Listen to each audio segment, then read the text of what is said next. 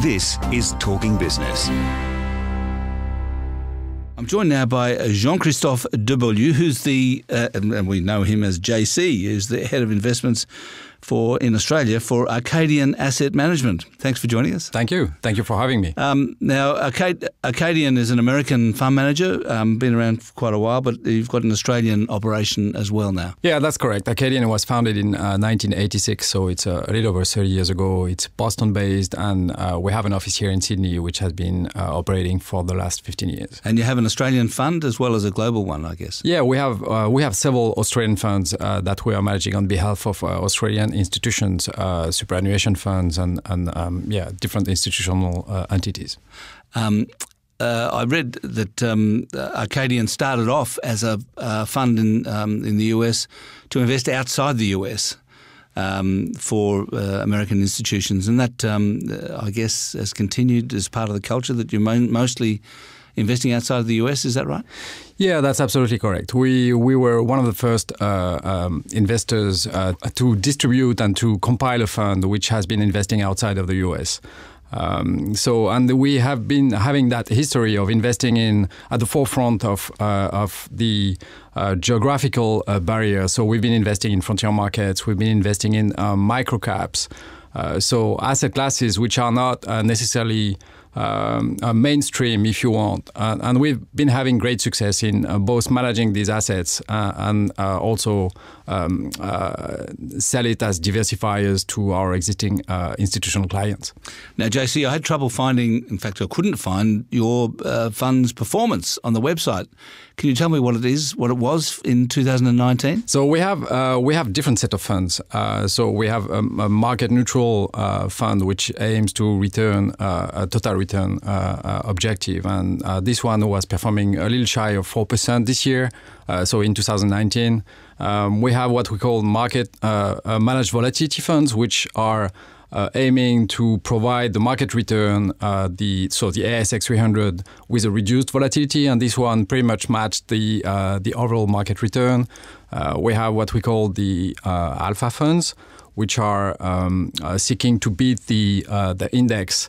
And these ones have been doing a relatively good job. They bet, they beat the index by two percent last year. So it's a wide range of different funds. Uh, we have a small cap fund also, which managed to outperform the Small Ords by over two percent. So a wide range of different funds. Uh, most of them have been outperforming last year their respective benchmarks. Okay, so um, uh, it was a good year for investors last year for funds and so on. Um, market, uh, global market, twenty six percent total return or so. Australian market 23.5% total return. Do, uh, so starting a new year, um, how do you how do you feel looking forward? Do you think that the do you think last year could be could be repeated? Uh, that's a that's a difficult question. Um, the uh, the central banks throughout the globe are are uh, injecting money into the systems. So, it can be on the uh, fixed income side or on the equity side. So there is a fuel to the market right now with interest rates being so low um, the the risk appetite is extremely high, and people are willing to um, to buy and bid up on pretty much any assets. So you can think of real estate, again, fixed income, equity. All the markets are um, are at all time high, or pretty much at this point.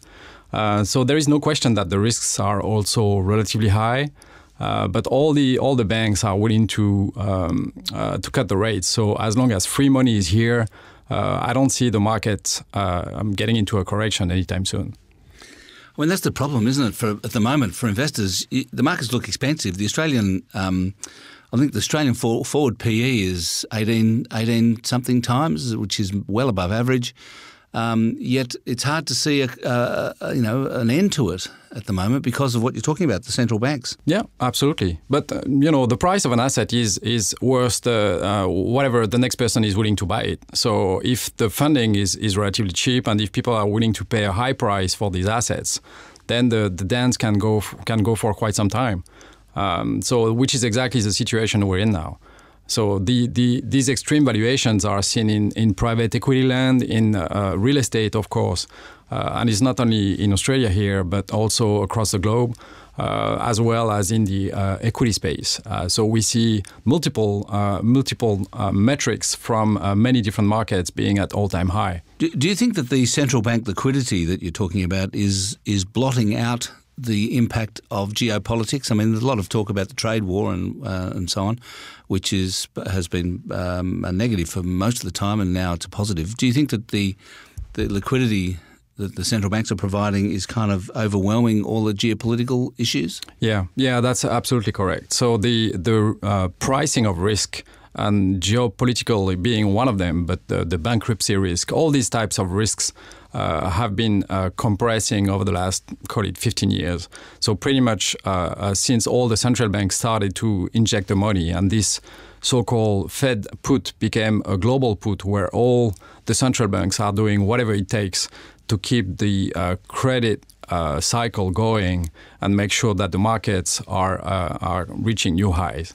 Uh, so, regardless what's going on on the political front, on the geopolitical, or even the uh, the macroeconomic front to some uh, to some extent, the liquidity injection has been here for a very long time now. So, does it mean that investment managers like yourself have to relearn everything you've learned in the past, or you know, forget everything you've learned in the past, and and come up with a new paradigm, new way of thinking? Uh, to some extent, uh, we've been uh, we've been uh, investing in a, what we call a systematic fashion, which, if you think about the, the range of different investment style, on one on one hand you have the uh, uh, the passive investing, which would be the ETFs replicating an index, and then on the other end of the spectrum you would have the more discretionary, very concentrated, high active. We would be sitting in the middle, so we're active and we are uh, systematic, which means that we use mathematical model to identify what are the main drivers of the uh, uh, stock returns. Uh, so by doing so, the uh, stocks are driven by uh, not always the same things depending on where you are in the cycle. So if you think of value, for instance, typically would have been seen as price to book or price earnings 10 or 15 years ago. Now the very definition of value has changed.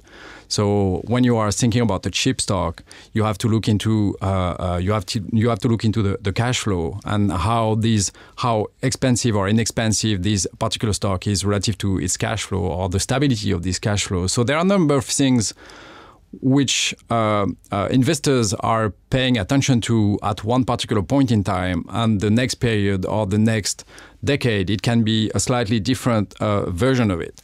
Um, so, as we are constantly learning and as we are constantly improving our process, to your question, uh, we definitely have to adapt and to adjust our way of investing. Uh, so typical momentum chasing behavior has changed and has morphed into something more uh, sophisticated to some uh, degree, and the uh, uh, typical behavior that we were seeing 10 years ago is not there anymore. It's often said that the four most dangerous words in investing are this time is different. but from what you're saying, if, if there's been a fundamental change in the way that value is assessed, uh, maybe this time is different. Maybe this time is different. Uh, you know, time will tell. It's it's uh, from our standpoint. Again, we are willing to learn and to uh, to adapt uh, because we think we think you know we think the times are always different. Um, so it's not like something keeps working and working and over again.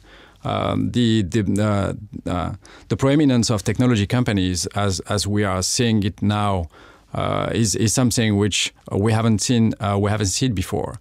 Uh, the uh, the emergence of data sets uh, is is also something that we haven't seen before. So we can now test if uh, employees being happy about their own com- or working for their own company is something that matters for the share price or not, which is something that we had no idea or we could not even uh, look into before.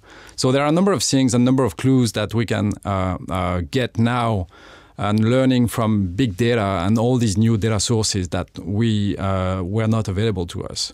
So every time is different. That's, that's, our take. Yeah, yeah. it's always different, isn't it? I know. Yes. But, but you mentioned you mentioned technology stocks. I mean, it's true that you look at Amazon and Apple and Microsoft, uh, the big American technology Silicon Valley Valley stocks. They've been so dominant. They've increased so much.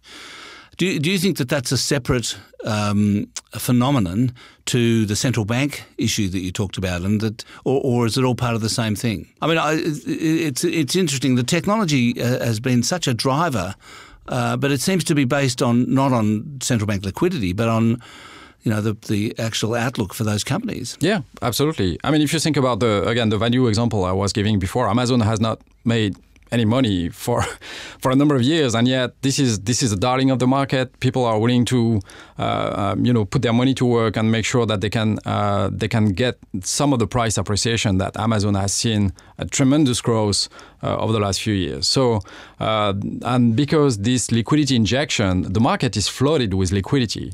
Um, so people are willing to uh, uh, embrace and adopt and again build portfolios around these uh, where a company which doesn't make any money uh, is worth potentially a lot more than a company which has been having very stable cash flow over the last 20 years. Are you saying that if the central banks, if the Federal Reserve stop the liquidity, um, that uh, people would value Amazon as they, you know, in a normal way as they would have 30 years ago? Um, yeah, I'm not quite sure we can we can really say that. If the central banks were stop pumping money into the system, there would be a repricing of risk, which means some of the companies would go uh, bankrupt because they couldn't access credit. Uh, same thing would go on the fixed income side, where the rates would reprice and the spread would reprice, which would mean a return to some degree, to some uh, normal degree of volatility, which we haven't seen uh, in the past 15 years. Volatility has been extremely low for a very, very long time.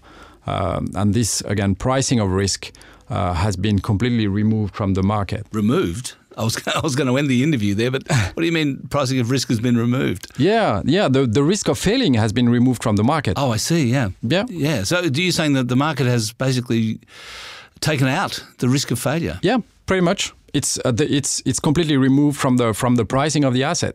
And again, this is true in many different asset classes and from many different uh, uh, asset managers. Uh, private equity, uh, fixed income. Fixed income has been on a bull run for 30 years now. Uh, and the spreads are at all-time low as well. So uh, you know, corporate spreads are extremely, extremely thin. Um, so again, the risk of a failure and the risk of a company not repaying is is uh, close to zero now. Um, so this liquidity and this distortion uh, induced by the central banks um, had some um, very serious effect on the pricing of risk itself. Mm.